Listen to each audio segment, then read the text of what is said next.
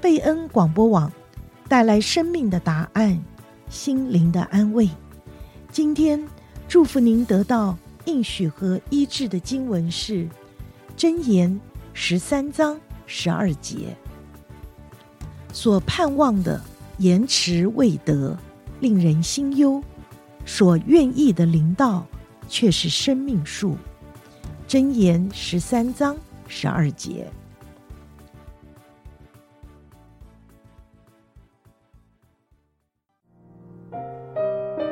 听众朋友，欢迎收听贝恩视窗。贝恩视窗，盼望为您打开心灵的视野，带您走遍世界，珍爱世人，将您的祝福带向远方。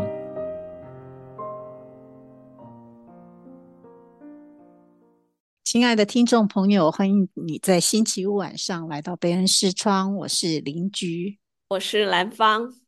啊，我们今天要跟大家分享一位现在还在台湾做啊服饰的传道人，他的一生的故事还没有完成结束，但是呢，啊，他一生非常的精彩啊。这个牧师叫吕代豪啊，他在台湾呢有成立一个中途之家。啊，这个中途之家是为刚出监狱的人提供衣食住所。然后呢，吕代豪牧师呢，啊，他借着这个中途之家呢，改变了至少三千名囚犯的人生。那这样的一个服饰，这样一个好像服饰非常有能力的人啊，他是怎么样一个经历呢？那我们今天就要来分享他这个充满传奇色彩的人生哈、他曾经是。啊，黑帮的老大哈，呃，曾经加入台湾很有名的竹联帮，做黑道的杀手，然后年纪轻轻就是成立帮派，非常的勇猛哈，杀人放火火，然后入狱也逃狱啊，甚至在逃狱的过程中，在海中还啊与鲨鱼有一一段呃邂逅，这样的一个凶狠残暴的一个人啊，为什么后来会？被神得着，然后成为一个牧师啊，甚至可以服侍到许多啊这些好像在迷途中的人。那今天我们来分享一下他的故事。哇，我相信听众朋友真的是心里面非常的期待听到这个人生命的转变哦。那我们要从这个吕代豪哦，他的出生讲起。他是一九五四年八月份呢，生在台湾的眷村。那呃，从大陆来这里的这些国民党军人哈，就是。他们来了以后呢，很多就是在台湾又成家了。那他的父亲呢，当时呢，因为回不去湖北老家哦，就在台湾娶妻生子。那啊、他的父亲是黄埔军校的学生哦，父亲呃在金门那个地方呢，就是随时想要准备反攻大陆。那因为如此呢，他跟吕代豪。真的是那个父子的关系呢，就是小的时候也是很少这个父子之间有很多的接触，再加上呢军人的关系，这个父亲是非常的严厉的啊，常常用暴力呢，就是让这个吕代豪呢，就小的时候呢，为了让他背诵这个古文跟诗歌呢，就是对他的教育也是充满了暴力，所以。家庭教育呢，也带给吕代豪人格的缺陷呢，再加上他的母亲呢。是这个华人帮派洪门的四大姐之一哦。这个母亲呢，是天天在家里开赌场，对吕代豪也是很放任的。所以啊，吕代豪呢，常常从妈妈那边拿到买糖果的钱，所以他小时候就是个孩子王。他也常常伙同一些伙伴啊，常常就是打架之事。然后他的母亲呢，就告诉他说：“你打赢了回来，打输了你就别回来哦。”所以在这个整个教育的里面呢，让吕代豪在青少年的时期。他那个真的是里面是充满暴力的，所以他小学毕业之后呢，他们家迁到这个台北的五股乡，那段时间呢，他就开始学坏了。那时候他就懂得用拳头来打击那些他看不顺眼的人，所以他也被学校开除。不管他的父亲怎么样求情啊，他一直到初中毕业的时候，真的是在学校都是恶名昭彰的。而他父亲。呢，后来也把吕代豪送到这个凤山的陆军军官学校去当学生哦，就希望透过就在军校当中能够管束好他。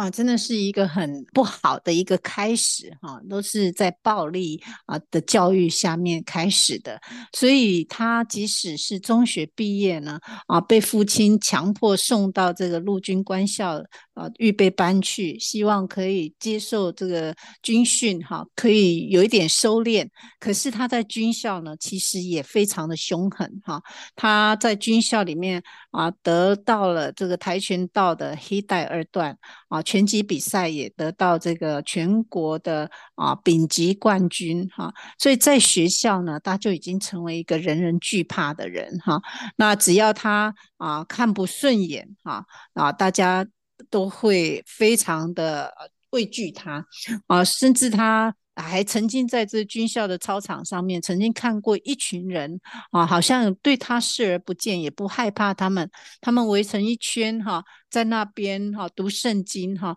那吕岱豪当时就觉得这群人非常可笑哈，他觉得只有拳头是最重要的啊。所以当时虽然他的伯父哈是高雄驻军的这个司令，但是呢，在一次这个斗殴当中，他把人。打成重伤，也因此呢，他被开除啊。后来就转校到东山中学啊，这就是他学生生涯的一个终点了。那后来呢，他在十八岁哈，还在东山高中的时候呢，他就参加这个本地帮派跟外省帮派的一个决斗哈。那也是当时就是有这种黑社会要收取这个商户保护费的这种。习惯哈，所以他们就两个帮派啊开始要决斗。那也是因为这个吕岱豪有在军校里面受过训练哈，虽然他们的武器没有啊对方强，但是呢，他就训练他这些帮派的队员呢，哦，就把这个军校的技术派上用场哈，用竹子削的尖尖的哈来。攻击对方哈，结果那一次呢，啊，他们把对方打败了。可是啊，这件事呢是非常大条的啊，在报纸上呢啊，引起了一个很大的新闻哈，因为这是一个很大的血案，五六个人被砍重伤，而且生命垂危。那这个嫌犯呢，就是吕岱豪。他后来逃走了以后呢，他看到报纸，他就知道说他应该是再也回不去了哈，他就只能进入一个更黑暗的这个世界啊。这个世界呢是不需要一技之长的，只要刀枪跟凶狠啊，所以他就直接加入了真正的黑社会啊，就台北的飞鹰帮。然后后来又加入了这个竹联帮啊，所以他这个过程呢，就是好像一步一步一步走得越来越黑哈，这条路啊，所以他就变成了一个竹联帮专门帮人讨债的这个黑社会的人哈，所以他讨债是非常凶狠的哈，所以也让大家对他呢啊都是非常的敬畏哈。都不用他拿出这个武器哈，只要他去讨债，大家都呃乖乖听话。那到了他十九岁，就是这两个帮派斗殴以后啊，六个月以后呢，他被抓捕了。这么多重大的伤害罪哈，这个毁损罪一起合并啊，他就被逮捕，而且判刑一年两个月啊，到台北监狱。这一年他才十九岁。哇，真的是没有办法想象一个十九岁的孩子啊，他是这样子做起这么凶残的事情呢，是这么心狠手辣哦。那后来他被关监狱，在监狱里面呢，他遇到这个犯罪在押的两个美国人，这个两个美国人呢就。成为他日后人生潜在的转捩点。他就向这两个美国人学英文啊，希望能够透过语言的学习呢，他想要成为国际杀手。哇，真的是没办法想象，他想要到世界各地去杀人，能够来获取这个豪华体面的生活。他也发狠哦，想要练跆拳道，学习英文、日文，又想要偷渡，想要圆自己杀手之梦啊。那真的是没想到，就是说他向人家学的这个英文。呢，他用的教材呢，竟然是圣经，这是非常的神哦。那个奇妙的手，在他这么凶残的这个啊、那么年轻的一个孩子的心里面，好像就是开始就是这个一点一滴的，就是在他生命当中有一些工作，一直到一九七四年呢，吕代豪呢，他出狱了。出狱了，第一件事情他就是想要偷渡，但是呢，因为他跟一个黑社会老板的一个纠纷呢，就不得已又被告，又再度入狱。那时候呢，他就是被送到绿岛去，要完成为期五年的管训。而就在啊、就是他进入这个管训的阶段当中呢，没想到有一个大学女生叫陈小玲。这个这个陈小玲呢，是吕代豪高中同学的妹妹，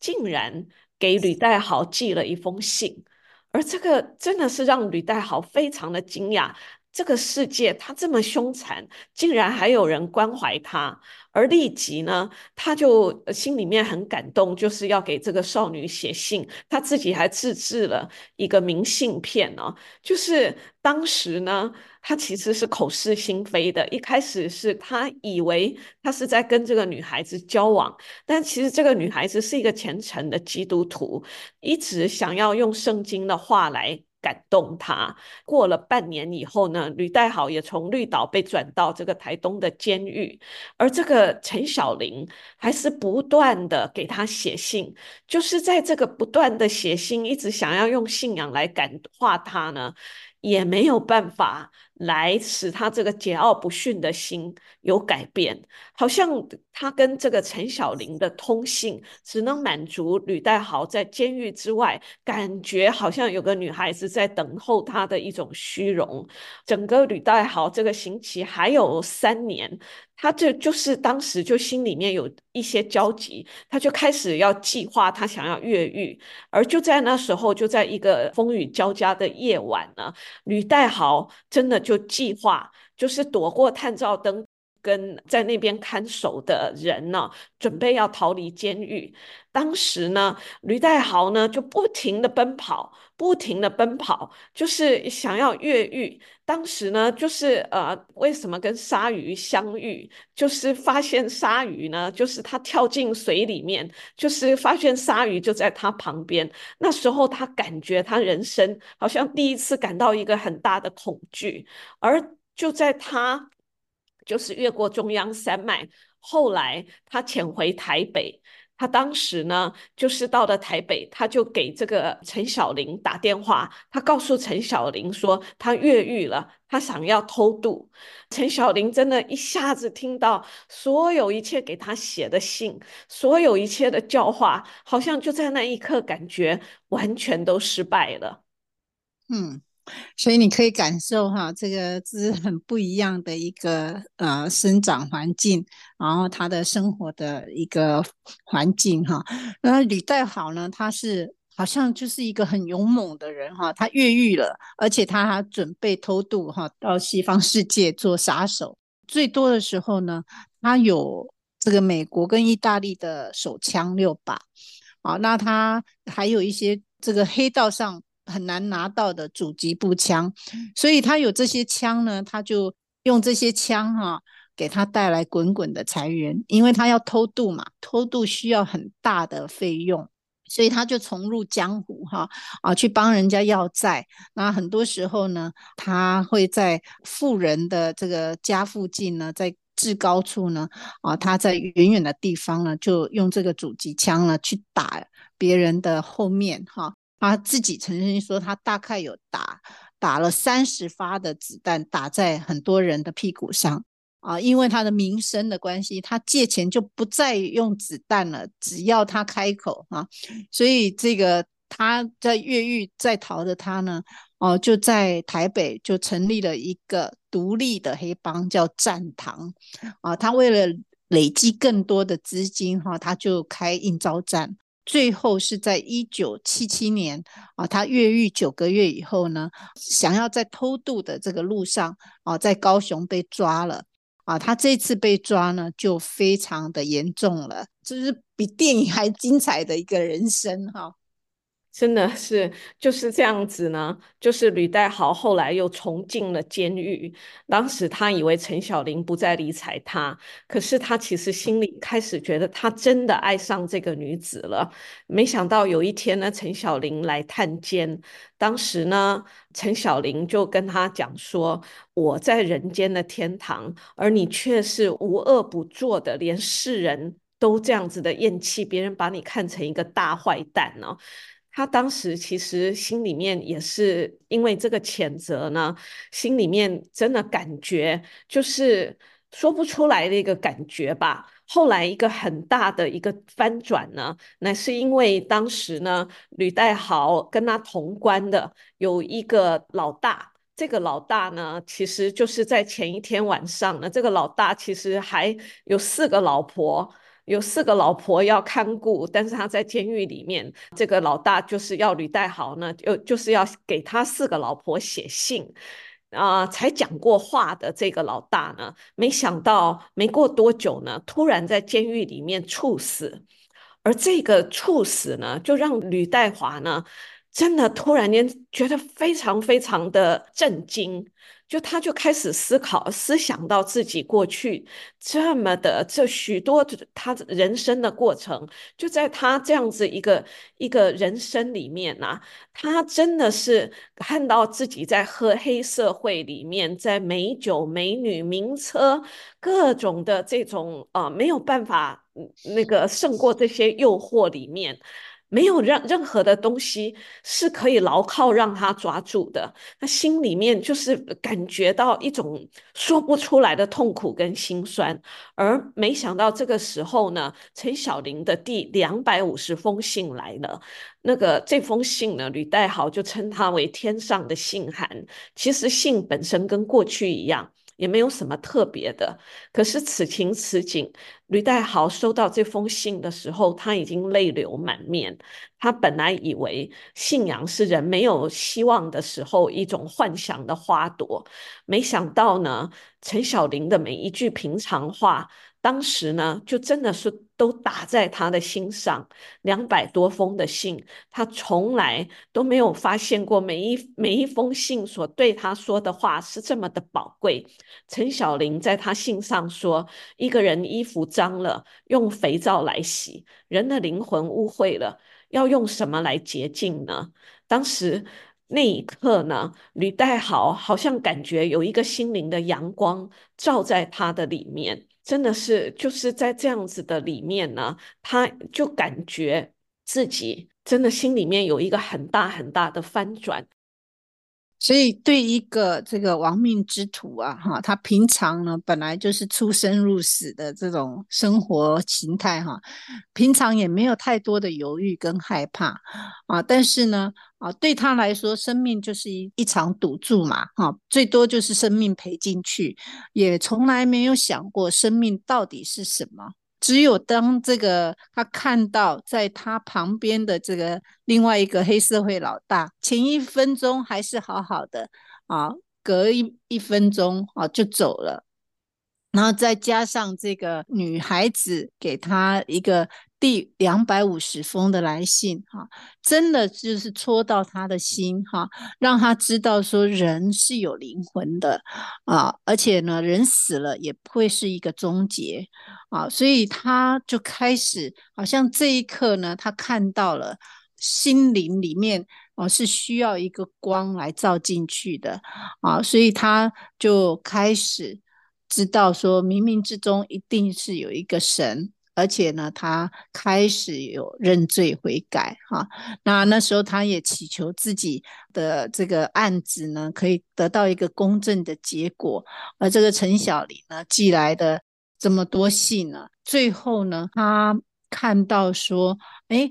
在连续六年的这个铁窗生活以后呢，啊，真的他跟神的祷告啊被应允了。啊，他真的被释放了，而且出狱了啊，出了监狱啊，所以真的看到说人的转变，好像就是一瞬之间哈、啊，就是好像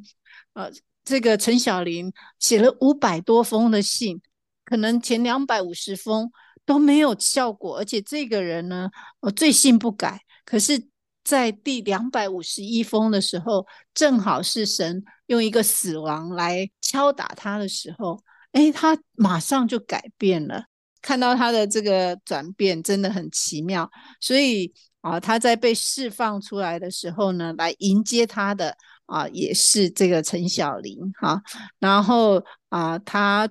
曾经痛恨过的他的父母啊，他们也泪流满面的来迎接他。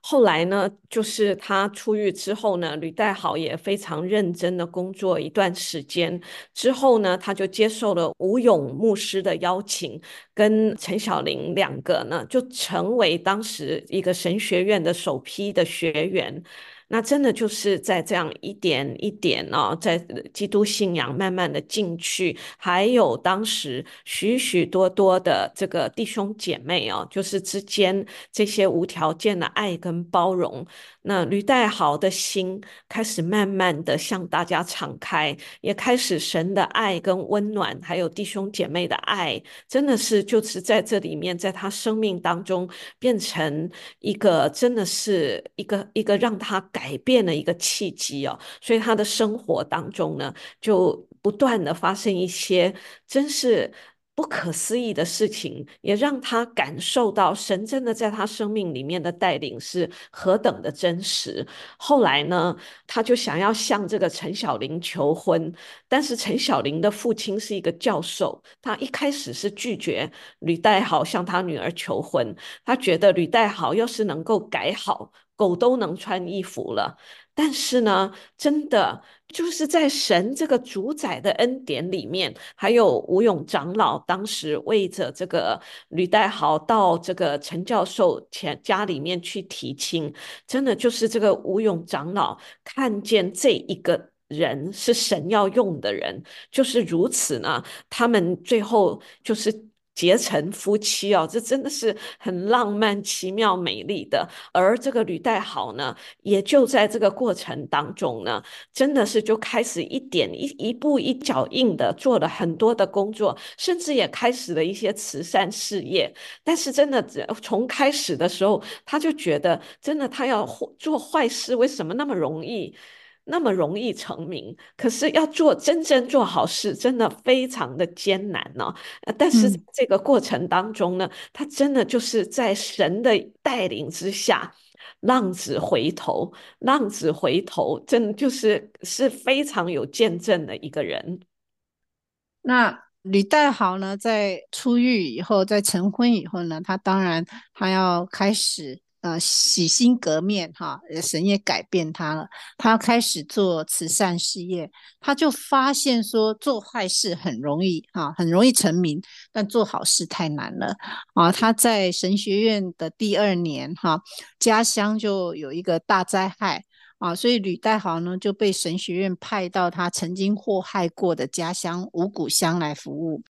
那他回到家乡，当然就是被辱骂、被讥笑，哈啊，进出监狱十几次，哈。然后呢，故乡的人都向他吐口水、丢石头，没有一个人相信这个浪子真的会悔改。而且有很多是被他欺负过的家庭，啊，曾经有一个被他欺负过的啊，一个母亲呢，就很凶狠的用扫把哈来驱赶他，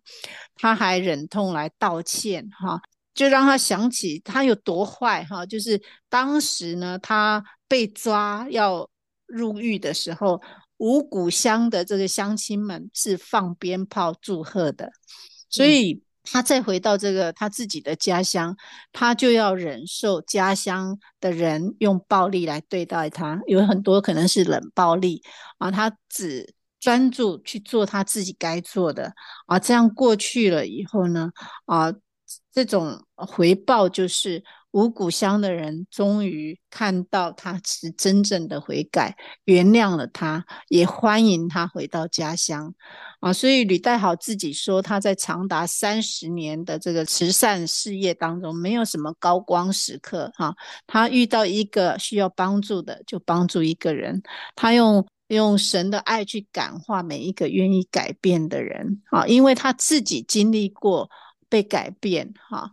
到。他五十岁的时候呢，已经有一百五十个流氓哈，经过他的一个陪伴，重回到这个社会，过起健康的生活。这当中有一些是黑社会的头目，有一些是帮派的分子，有一些是堕落的女子，还有吸毒的、酗酒的，很多听过他的故事的人哈，甚至是这个在押犯啊，听了他的故事。啊，很多都是被他的故事感动啊，积极的忏悔，回到神面前的，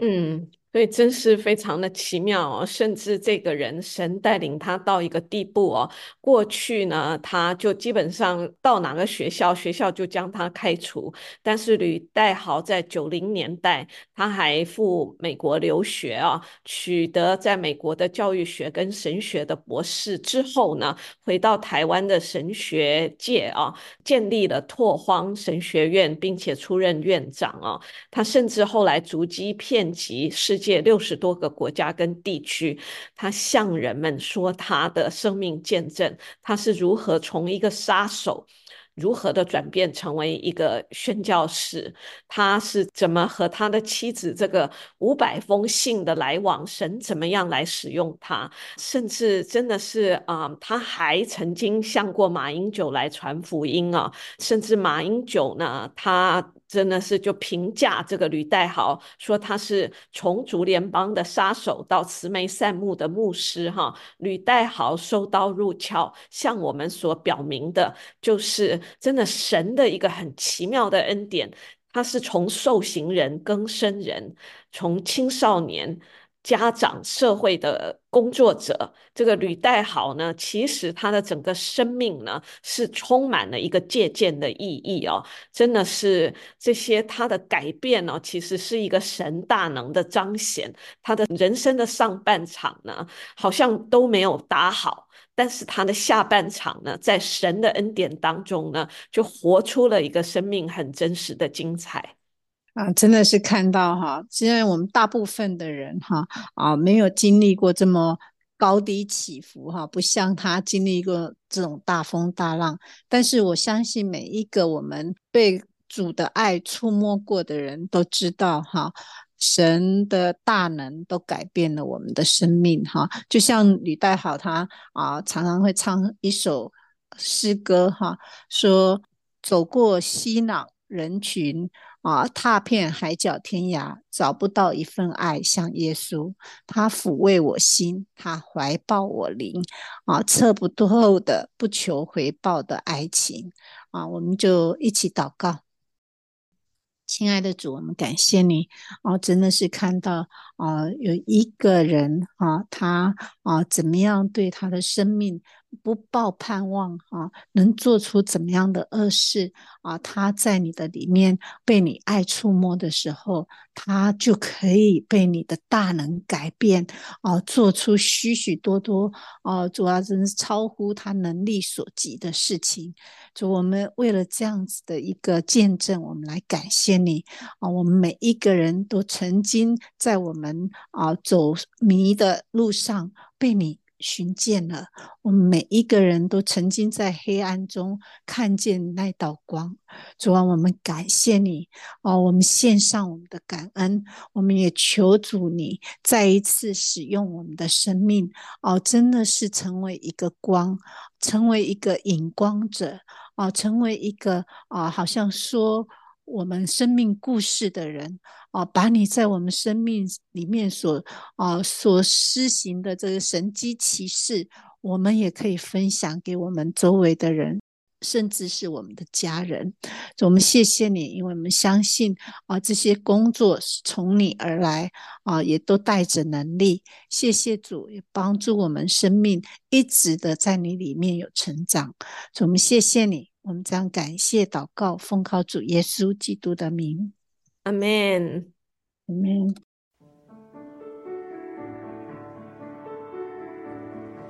贝恩视窗是在 FM 九十六点一，每个星期五的晚上八点半到九点播出。